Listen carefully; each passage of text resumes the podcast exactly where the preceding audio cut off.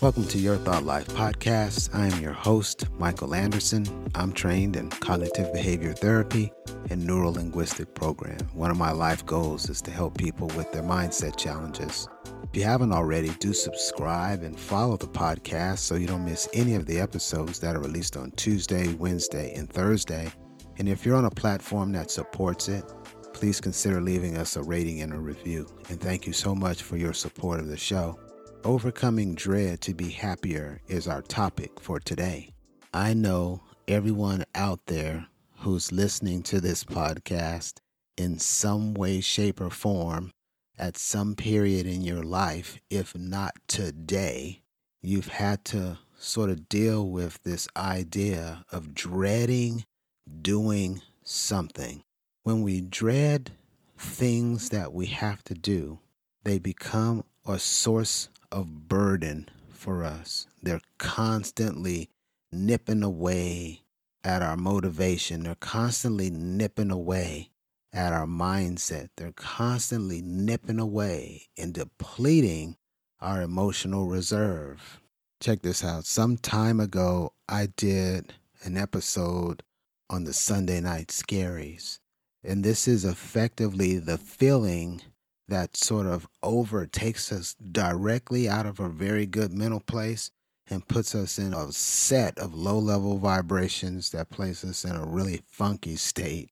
It happens on the idea of thinking about going back to work on Sunday evening, Sunday night. Some people, it's worse. It starts as soon as they wake up on Sunday. You got to think for a moment. If you're in a position like this, where you're dreading having to do something, how do you get motivated? How do you get excited? How can you release into your life and to everybody around you that you have influence with or over if you're in a managerial position?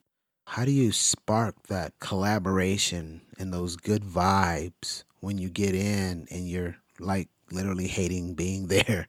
You don't and the energy that you bring with you precedes you by about nine feet, three meters.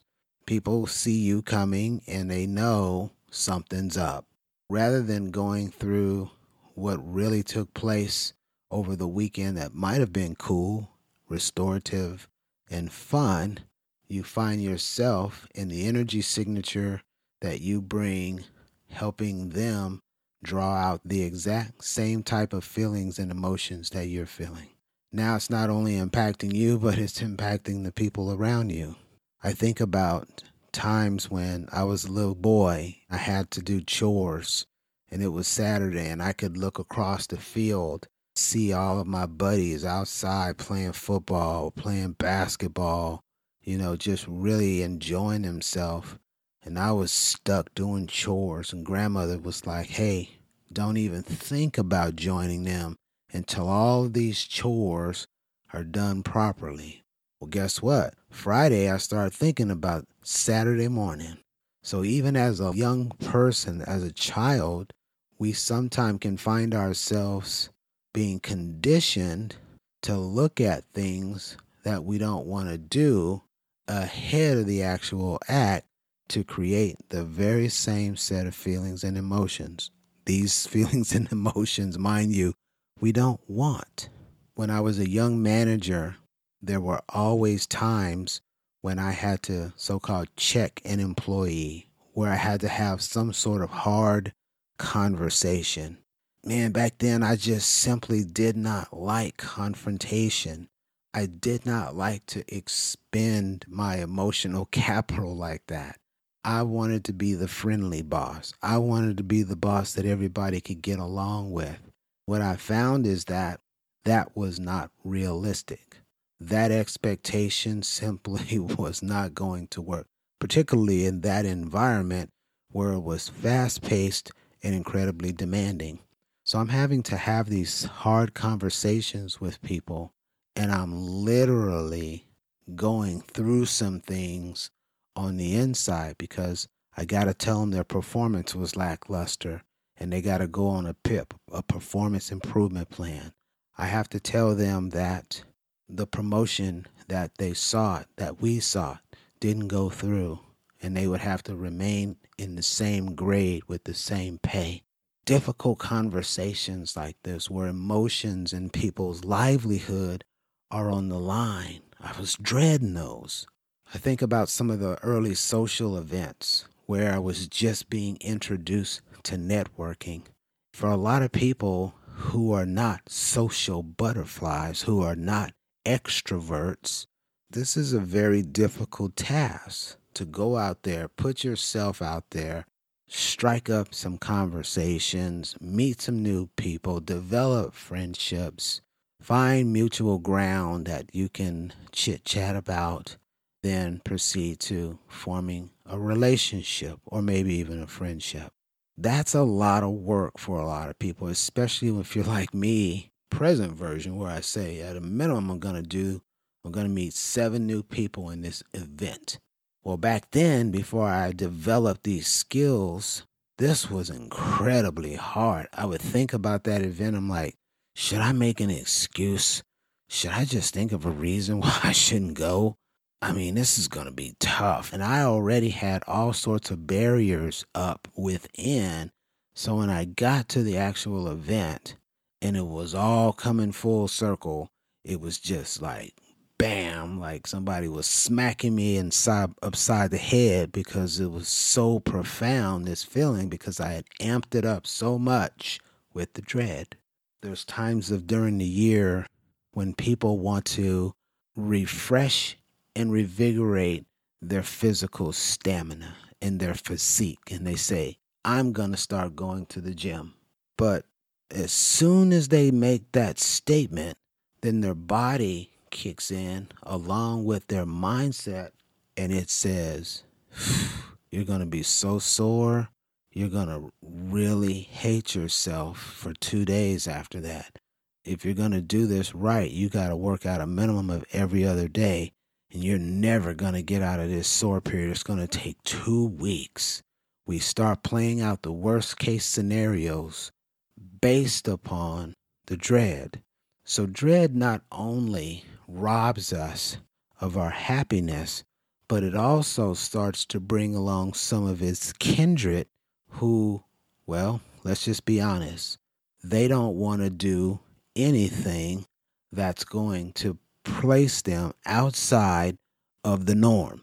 The idea of working out and maintaining a fitness regimen and maybe sprinkling in some healthy eating restricting alcohol and sugary snacks. When we start to think about being absent of our hamburgers and our hot dogs and our potato chips, hey, those food items have real power in our mind. And then we start to dread not having those because we want to do this health and fitness routine. Think about procrastination for a moment. How you start to think about something, then you say to yourself, you know what? I just don't want to deal with that today. Well, why is it that you don't want to deal with it? Because, well, at some point, you've seen some semblance of this activity before. Maybe you engaged in it, maybe someone else engaged in it, and either you said, This is going to be difficult, this is going to be challenging, or someone else that you know very well told you that.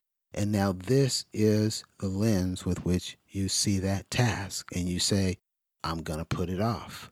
Underneath that, over a course of time, when you see procrastination playing out consecutively over days, there's some dread taking place there, I promise you. And when you have to also implement things like time management to really undergird what it is you're trying to make time for so you can meet whatever the objective is and you're accustomed to spending that time on the couch or in front of the TV or on a game console or hanging out with the fellas or hanging out with the gals or being at the bar and now you got to cut something back to make room for this other event guess what you're going to start experiencing dread when there's dread, there's less fulfillment and there's far less happiness. When I was a young soldier, one of the things that we were responsible for doing was learning money management. And I'm going to be honest with you, I didn't learn that at home. I didn't learn that in school. I learned what I had at the time from the Army. And really, what the Army was saying is don't let these dollars burn a hole in your pocket. Put some back each time you get a check. Listen, when you're young and now you've got access to almost a thousand dollars every check and you're not used to that, you see the purchasing power that that brings. I'm here to tell you, you're really not thinking about saving, especially if you have not seen that modeled for you. I'm thinking every time I'm getting ready to get paid, man, he's going to be asking me all of these questions about how much did I save. Like, I don't even want to talk to him. I dreaded talking to him, you know, my sergeant. Sure enough, he'd bring it up, and I just, oh man, here we go. So every two weeks, literally for about two years, I just dreaded talking to him because I knew, you know, he was going to like, show me the statements. I want to see it. I absolutely dreaded those conversations. Even more so, having family responsibilities. Being the oldest child, there are certain things that I was required to do because I was the oldest child. No one would step up to the plate. Guess who got the phone call? I did. When things were going awry, somebody needed to step in and sort of fill in the gap. Who got the phone call? I did. There were always situations and circumstances, obligations. Nobody's around. You go do it because you're close by. And the thing about conflict, I'm the only one that's level headed. Hey, I need you to go over here and deal with this situation such and such and such and such are going at it. And I just like, oh, I just dread being in this family. Oh, I'm probably saying too much right now, but I really want to help you gain an appreciation for how dread can impact all the areas of your life. Intentionally, I give you real world examples that you can relate to these and see how when you're in a space of dread or a place of dread or in a mindset of dread, you have any type of dread going on in your being, you can't be happy during that time. Your time here on this planet is finite, it has an expiration. You can no longer waste your good energy and your life dreading things. When you find yourself in this situation, what should you do? Let me tell you exactly what you do. You've got to start elevating your consciousness. You utilize mindfulness to elevate your consciousness. By elevating your consciousness, you begin to have a heightened awareness. What does that do? The heightened awareness allows you to get yourself right in the middle of stimulus and response. And if you can get right in the center of stimulus and response, then you can begin to short cycle. You can begin to cut off the action that comes after the trigger. And that's really what this is all about. We want to understand what is our state right now and have such a degree of consciousness that, hey, I feel like I'm changing. Why? Or, oh my goodness, I've got a rush of emotions coming in. I've got a plethora of feelings that have just been stirred up. Why? And we take a step back Take a few cleansing deep breaths, get ourselves together. Once we're back grounded, we've assessed what it is that allowed all of these emotions and feelings to get stirred up to change our state from a good place to where it was to a not so good place that we want to prevent. We need to look at that problem. We need to break it down into manageable pieces. We're going to look at the totality of it. We're going to see how can we chunk it what pieces can we go after to make this a more manageable situation? Then, once we have sort of looked through there, have put like items together, we've got three or four little nice sections, then we're just starting in earnest to one by one conquer all four of those tasks until they come together to signal completion for whatever the core issue was. We're not going to get emotionally engaged. We're not going to get uptight. We're not going to allow cortisol levels to spike because when that happens, you can't think clearly. For you to execute this plan, that you go from dread to happiness, or you prevent dread so you can remain happy, either or, you've got to be in your right mind, so to speak. Unexcited, not influenced by emotion, settled. And if you find that the root cause is more than you can handle, that's fine. Make sure you've got some people aligned who can help you in the time of need. I coach an awful lot of people and I coach groups. But even being a coach, I have two coaches. It's not like we ever arrive. There's always other people who have been through some of the things that you're going through who can be there to help pick you up, hold your arms up, help you to organize the situation, give you sound advice to get through the situation that you've broken into smaller, manageable pieces, can help you strategize for the future. We don't want things getting in our way, thereby creating dread having a viable support system is very important. Then comes the hard part.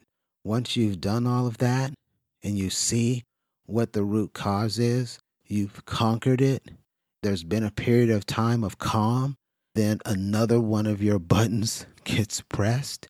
Now, having this heightened awareness, you're simply going to change your mind about how you feel about that. If you know somebody saying something mean about you as an example makes you feel some kind of way, then you're going to decide, I don't have that button anymore. That's a older version of me. They can say whatever they want. I love me so much that it doesn't matter what they think. Yes, it simply doesn't matter. When you get to a mindset like that where you can reframe on the spot simply by changing your mind about a preconceived notion, a concept, a bias, a belief, then let me tell you, you're getting ready to do some super cool stuff because there are a large number of human beings who are in what we call bondage because they care so much about what people think. And at the end of the day, none of that stuff even matters. Lastly, when things start to hit your mind that create dread, it's important that we begin to think about what's rumbling through our head at that time. It's possible that all we need to do is speak to the negative thoughts and tell them they're not welcomed. We don't believe that storyline, that narrative is from a previous version of us, not this one. We reject wholeheartedly this idea of moving from a good place to a not so good place, in so much that I'm going to begin dreading something. I don't do that anymore. I face my challenges head on. We're not going to catastrophize these things any longer. We're going to release from those like the warriors, champions, and the conquerors that we actually are. When you feel like you are dreading, about to dread, you have to know that the other side of that means you're choosing to be unhappy. Instead of doing that, when you start to feel some of the examples that I shared with you in the opening, you're going to immediately think through all right, stop. We need to really gain an appreciation for what's going on here. Why am I trying to change states? Okay, check. Then we're going to take a look at what is it that is at the root of this, break it down into small pieces, subdivide it, check. Can I handle it on my own? Do I have the wherewithal to deal with this? Or do I need support? Oh, I need support. Okay, I'm going to call Johnny. I'm going to call Mary. Going to call Susie. Going to call my coach. Okay, got that done. Know where I'm going. Got good counsel. Check. Then Sometimes I don't need to do all of these things. I simply need to just change my mind, Along with that, I'm going to change my biases. I'm going to change my patterns. I'm going to change the lens with which I see life for this specific topic. I'm going to move forward with a different frame of thought when this comes up through reframing. Check. Now, only thing left is when I get automatic negative thoughts or any type of negative rumination where I'm so called meditating on it the wrong way, I'm going to stop that behavior immediately. I'm going to reject wholeheartedly that style of thinking. Instead, I'm going to declare myself free from it. I'm going to stick to that until it becomes a part of my everyday life.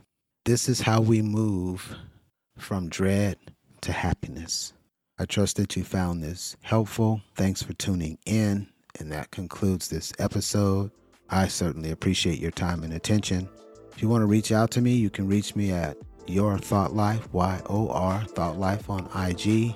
Feel free to send me any information you would want me to know, request any shows, and any other tidbits and nuggets that you would desire to share. I want to remind you that you are enough, you can do it, and you are uniquely equipped to realize your goals. Until next time, take care and be safe.